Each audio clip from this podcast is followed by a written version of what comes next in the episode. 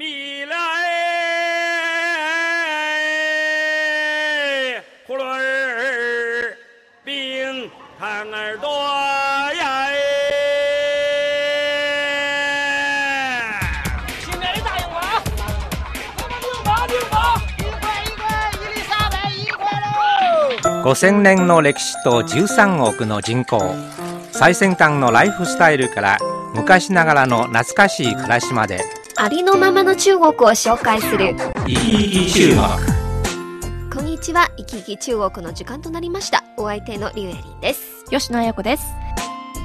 実はね、先週私も吉野さんも春のピクニック、まあ初夏のピクニックに行ってきました。はい。日本語部のね、毎年恒例のピクニックですけれどもね。はい。どうでしたか吉野さん？なんか緑があって、お散歩にすごくちょうどいいね。そうです農村レジャーですかね。うん今回行くところはもうこれまで何回も言ったんですけど、えー、河北省のはい。香る川と書く香河、黄河っていう場所なんですよね。そうですね。あの、北京の周りにはこういったような農村を開発して作ったレジャー施設がね、はい今流行ってるんですよね。はい、まあ農村といってもなんかお城のような、うんうんうんあの街づくりで中にはカンファレンスセンターとか温泉まあ日本の温泉ではなくて 多分ねあのボイラーでお湯を温めた、ねはい、はい温泉そしてプール、えーまあ、カラオケなどいろいろ遊びましたよやねっ。ぱりどんな年代の人が行ってもそれなりに楽しめるような施設が揃ってるんですよね。はそして黄河の名物といえば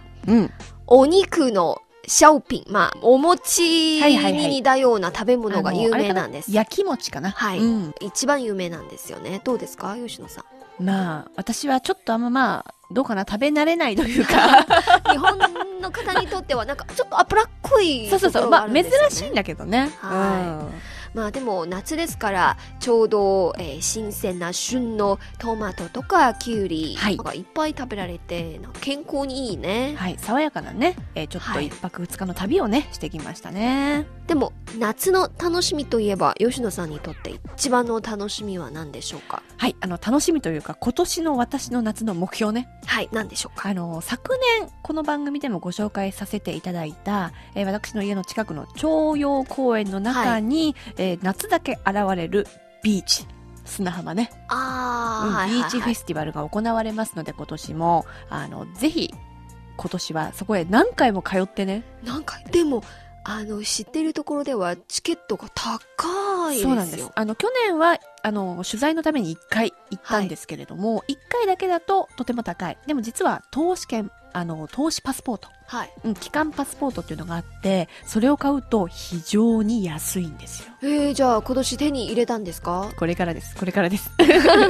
じゃあ吉野さんがもしかしてビーチバレーにもチャレンジするんではないかかも。しかも日に焼けて黒くなっちゃうかもね。えーじゃあ楽しみにしております はい。エイリーさんは逆にありますか？私、まあ、夏の楽しみといえばうんあれですよねスイカですよねもう北京といえばね。はいスイカはい、ちょうど北京のあの南の郊外には大興、大興区というところがあって、あれはスイカの有名な産地ですよね。そうなんですね。はい。そして、えー今月の28日から、その大興区でスイカ祭りが行われてきました。そうなんかあのニュースで見たんですけどスイカの王様を決めはいるコンテストなんかもあるそうですよね。そしていろんな試食もあるんですよ う。食べ放題？まあ、今週末を利用して行ってみたいなと思うんですけど。ね、なんか今北京はいちごオリンピックとかね、はいあのスイカ祭りとかとにかく夏に向けていろんな果物出てますからね。そうなんですね。楽しみですね。はい。じゃあ、あの、その様子なども、えーこれからの番組で皆さんにご報告いたします。はい。それでは、今日の番組に入りましょう。今日はね、ちょっと最近中国のインターネットで話題になっていること。活字離れの世代。人はだんだん愚かになってしまうのかという話題に迫りたいと思います。皆さんぜひ最後までお聴きください。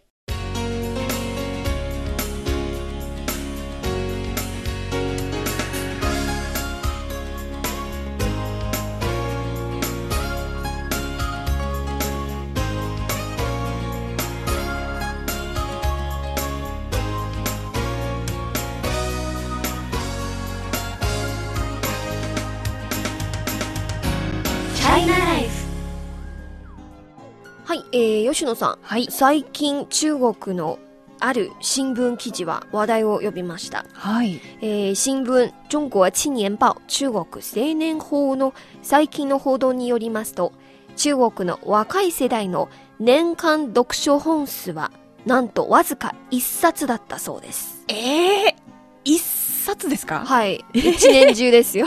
ちょっとこれは少なすぎませんか？そうですね。吉野さんは普段なんか本を読んでるんですか？読みます。私は月に3、4冊は読みますね。すごい本ですよ。雑誌じゃなくて。あの、必ず寝る前に本を読むのが私の習慣なんですよ。へえ、うんまあうん、恥ずかしいことなんですけど、私は多分、この、まあ、3ヶ月に1冊ぐらい読むんですよ。まあまあまあね。でも、まあ、なかなか、なんか本を読む時間がないとか、うんうんまあ、気持ちがないっていうのがあるんです。なるほどね。えーちなみに、この調査結果ではね、はい。なんで世界で最も本をよく読んでいるのは、イスラエルです。え、はい。何冊？64冊ですよ。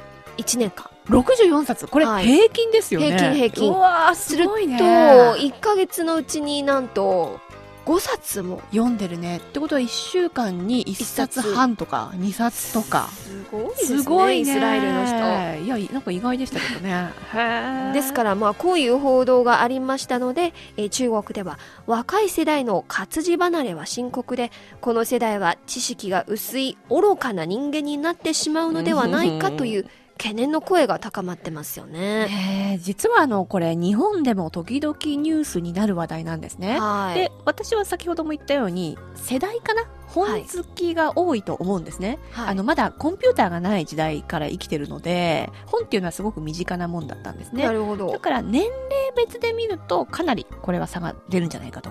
で、日本の、のデータだと1ヶ月に全く本を読まない人もやはり3割から4割。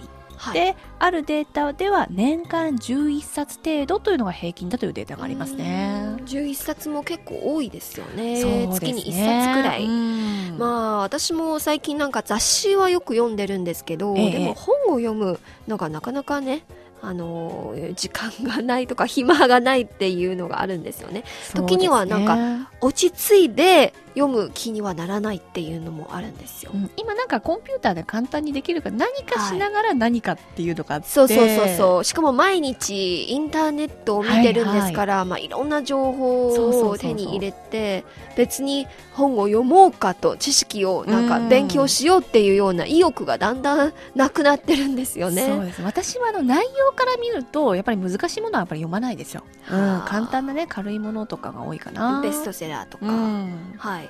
あのーしかしね、こんな話題があるから、えー中国の新聞出版研究員はこのほど全国範囲で第9回の国民読書アンケート調査を行いました。はいすると、冒頭を紹介した中国青年法の調査と異なる結果が出ました。なるほどね、うんじゃあ今回の調査結果ではね去年つまり2011年中国では18歳から70歳の人口のうち1人当たり平均で4.35冊の図書。うん、100.7枚の新聞。6.67冊の雑誌。1.42冊の電子ブックを読んだということなんです。これかなり先ほどのデータとは違って細かいデータ出てますね。はい。あの、これは2010年と比べると、紙の図書が減ってるんですけど、はいはい。でも、電子ブックが増えたことが分かりましたよね。うんやっぱり日本に比べると中国ではこの電子ブックが浸透してるような気がしますねそうなんですね。なんか地下鉄に乗っていると、んうんまあ、それを平気に読んでいる人が多く多いです多いですいますよね。はねはい。また、0歳から17歳までの未成年者の読書率は、なんと83.1%になり、えー2010年よりは1ポイント上がりました。かなり高いですねこれね読書率がねはいまた、あの、2011年、14歳から17歳までの未成年者、つまり中学生からはいはい高校生はね、読書の主力になり、うん教科書以外の本は6、8冊を読んだことが分かりました。あーなんかみんな勉強してるじゃないですか。そうですね。あの、2010年のデータは9.99冊で、まあ、はい去年2011年は10.68冊、まあ、うん10冊を突破したんですよね。増えたってことですよね。はいすごいね。だ全然心配するやことがないというか。多分、あの、まあ、中学生とか高校生は受験勉強の一番忙しい時期なので、うんうん本をたくさん読んで知識をたくさん身につけようという意欲が一番強い時期じゃないかなとまあ競思うんですよね。争もあるしね。あと吸収率も早いから多分はい読む速度もね、はい早いんじゃないかな。はい、まあ、あの、このえ中国新聞出版研究院の調査結果によりますと、えー中国では読書のデジタル化が進んでいて、え前年度期よりは30%も伸びましたす。ごいね。3割ですね。うんうんその一方、紙媒体の衰退が加速し、活字離れが深刻になっていることも現実なんです。うん、これあの活字離れと言ってしまうとね、えー、とちょっとなんか深刻ですけれども、はい活字から離れるというよりは紙媒体のものを読まなくなった、うんということですよね。そうなんです。実は日本でも雑誌の売れ行きねあまり良くないんですよね、うんあの廃刊になった雑誌も結構あるんですはい、でもね私はやっぱりなんか本がいいなって個人的に思うんですよね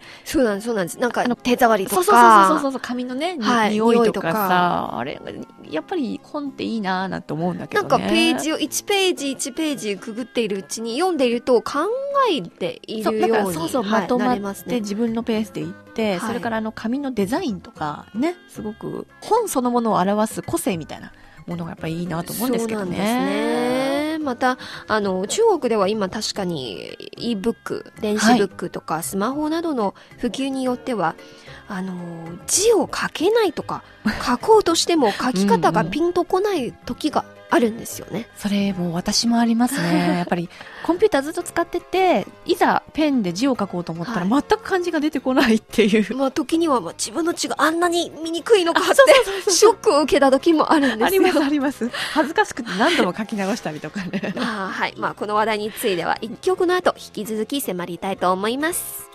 台湾の歌手、陳升、ボビーちゃんの读書的人、本を読む人。どうぞ。 Moving 在这个城市模糊的角落，突然想不起来什么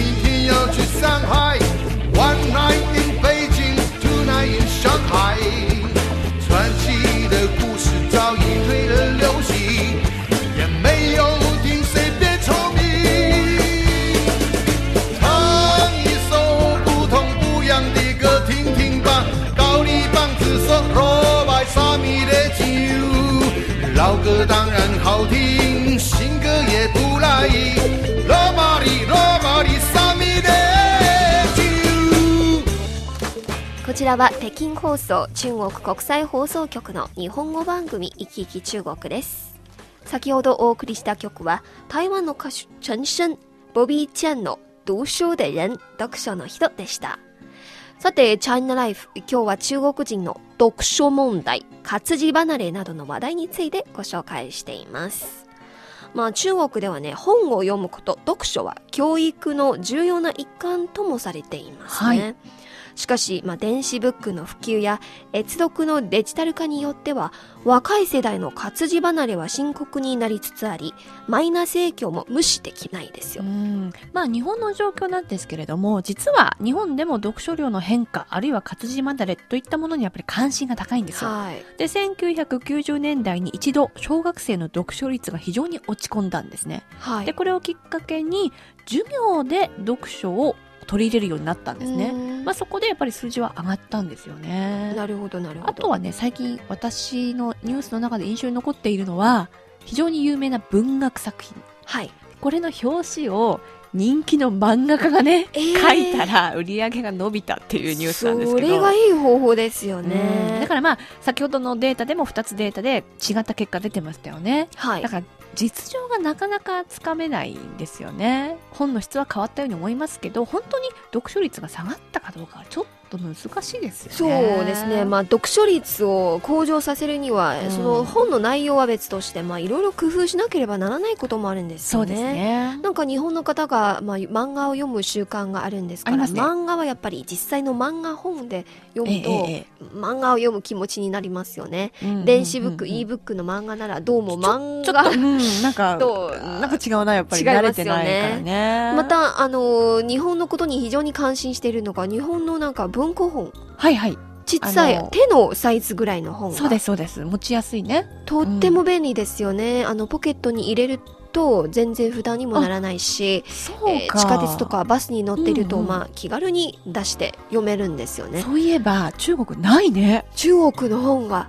分厚くてサイズが大きいですね なんか大体英語版以上ですもんね。はいしかもサイズがどんどんどんどん大きくなる傾向にありますそうそう、あ、ね言われてみればそうですね。重いですよなんでだろうね。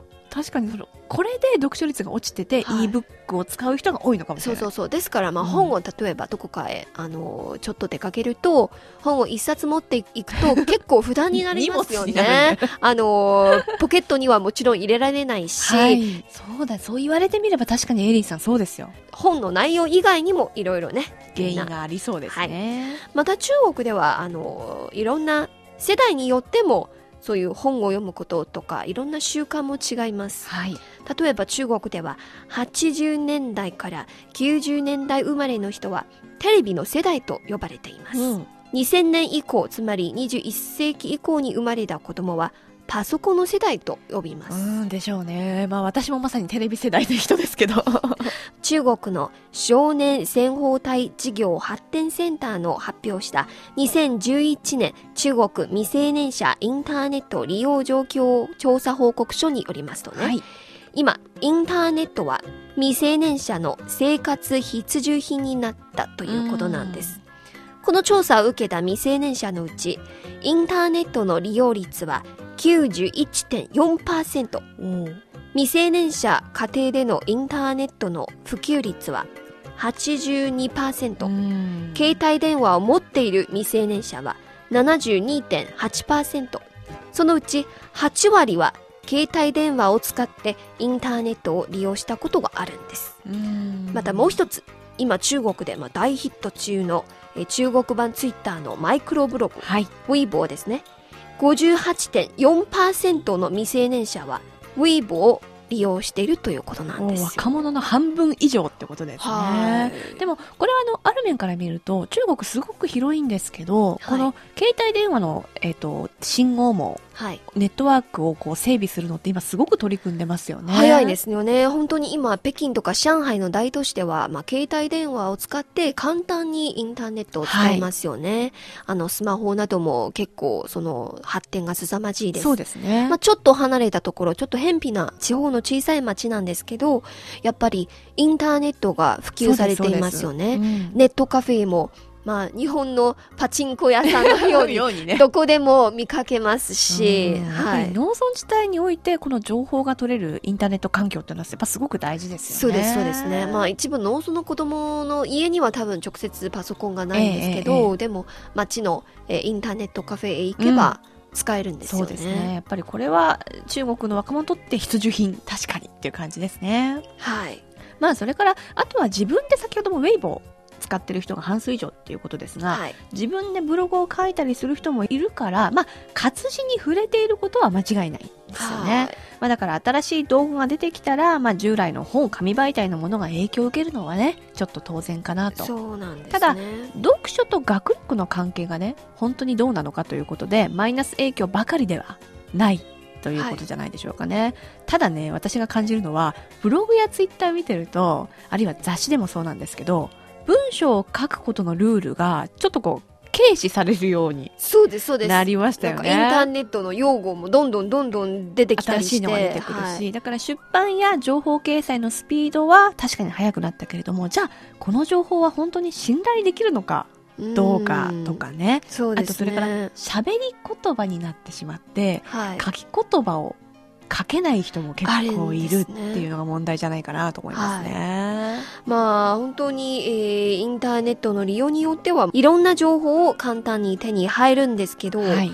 でもマイクロブログなど、まあ、うんネットで友達を作ることに夢中になると、うん現実になれないとか現実のコミュニケーションの能力とか意欲の鈍化が懸念されますよでもね。これは実際にありますよね。今のオタクも、まあうんインターネットではなんか自由自在に意見を発表したりそうつぶやいたり、にねはい、うん書き込んだりできるんですけど、うんでも実際に人と会ってなんかコミュニケーションするとかなりビビったりして 恥ずかしくて、はい、そういうのが現実人間としての現実でのコミュニケーションや交際能力が愚かになってしまうのではないかという心配もありますよますね。やっね。ぱりああのちょっと感覚を使ってね人と付き合っていくっていうのは、なかなかこれは若者に及ぼす影響大きいですよね。またもう一つは非常に心配していることなんですけど、今スマホとかインターネットうんパソコンなど、あの大量に使用すると若者特に子供の視力は大きな被害を受ける恐れがあるんですよね。近視になる子供も年々増えてるんですよ。とかやっぱり中国メガネ率が高いですよね。高いです。小学生くらいでなんか眼鏡をかけている子、うん。うんうんよく見かけますよね。見かけますね。はい。まあ本当に活字離れとインターネット利用の拡大さっきはデメリットなどいろいろ喋りましたが メリットがないのでしょうか。この後引き続きご紹介します。一曲新人歌手侃侃哦，网络情缘 （Internet Love Story）。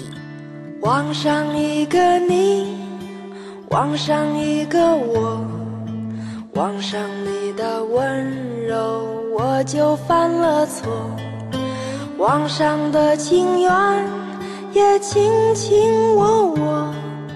爱一场，梦一场，谁能躲得过？轻轻地告诉你，我是真的爱过。你曾经真真切切闯进我生活，不见你的时候，我情绪低落。只有你能刷新我的寂寞。こちらは北京放送中国国際放送局の日本語番組「いきいき中国」です。先ほどおかけした曲は新人歌手カンカンの「網絡情緣インターネットラブストーリー」でした。さて、えーチャイナライフ引き続き中国人の読書問題活字離れなどの話題についてご紹介します。えー活字離れインターネット夢中の若い世代愚かになるのか、うん。実は一部の専門家も反対の意見を出しました、はい。インターネットの利用によって子供は賢くなると彼らは見ているんですようん。反対の意見ですね。はいね。こちらのデータはアメリカのインターネット調査研究機関の最新調査なんです。はい。895人のネット関係者、学者、ビジネスリーダーを対象に調査を行った結果、4分の3の回答者は今後10年間インターネットは人類の知的能力を高める動力になると答えましたう。ん。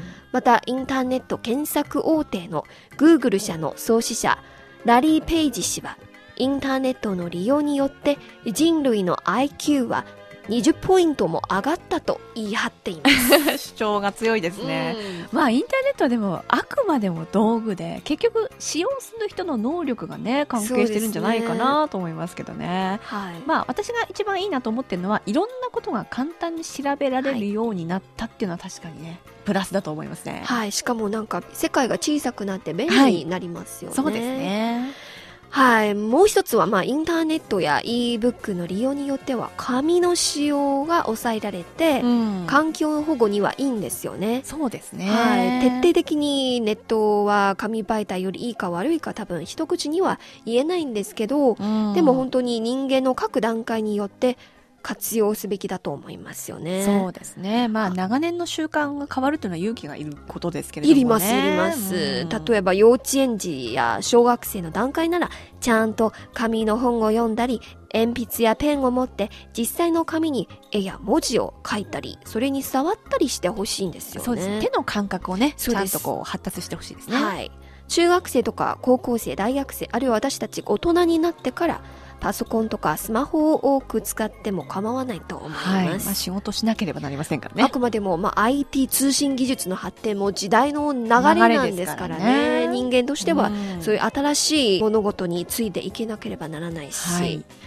でもねたまにはやっぱり紙の本を読んだり、うん。紙に字を書いたりしてほしいんですよね、うんうんまああの私たちもよくリスナーからお便りを寄せていただきましたが、はい手書きのね、はいお便りです。紙で書いた手紙や年賀状はあの電子カードとか E メールより随分親近感を覚えられますねそうですね。もう見た瞬間に、ああ、なんかこの人どんな人だろうとか思いますもんね。はい、そうですね。なんかその人の個性もちゃんとわかるようになりますよね。やっぱり大事ですね。はい。まあね、何度も、それから遂行されたね、いい文章を読むこともやっぱり大事だなっていうのは私は日本を離れてよく思いますね。はい。まあそのためにやはり読書は欠かせない。欠かせません。うん大切なのは、まあ紙なのか電子ブックなのかではなくて、そこからどんな情報を吸収していくかということですね。はい。紙媒体であっても、活字であっても、はい。えーインターネットとかパソコンであっても、あくまでも先ほど吉野さんがおっしゃったように道具なんですね。人間そのものの能力が何より大事なそんうですね。はい。りね、私たちの判断がね。そうそうそうそう、まあ、うんどっちがいいか悪いか本当にケースバイケースによって判断すべきだと思いますはい、えー、チャイナライフ今日は活字離れの世代人間はだんだん愚かになってしまうのかという懸念の話題についてはいろいろ私たちの、えー理解を含んでご紹介しましたナビゲーターはリュウエリンと吉野役でした。行き来中国。この番組をお聞きになって何かご意見やご感想がございましたら、ぜひメールやお便りをください。宛先は郵便番号10040中国国際放送局日本語部いきいき中国の係まで。皆さんからのお便りをお待ちしております。また来週お会いしましょう。さようなら、再见。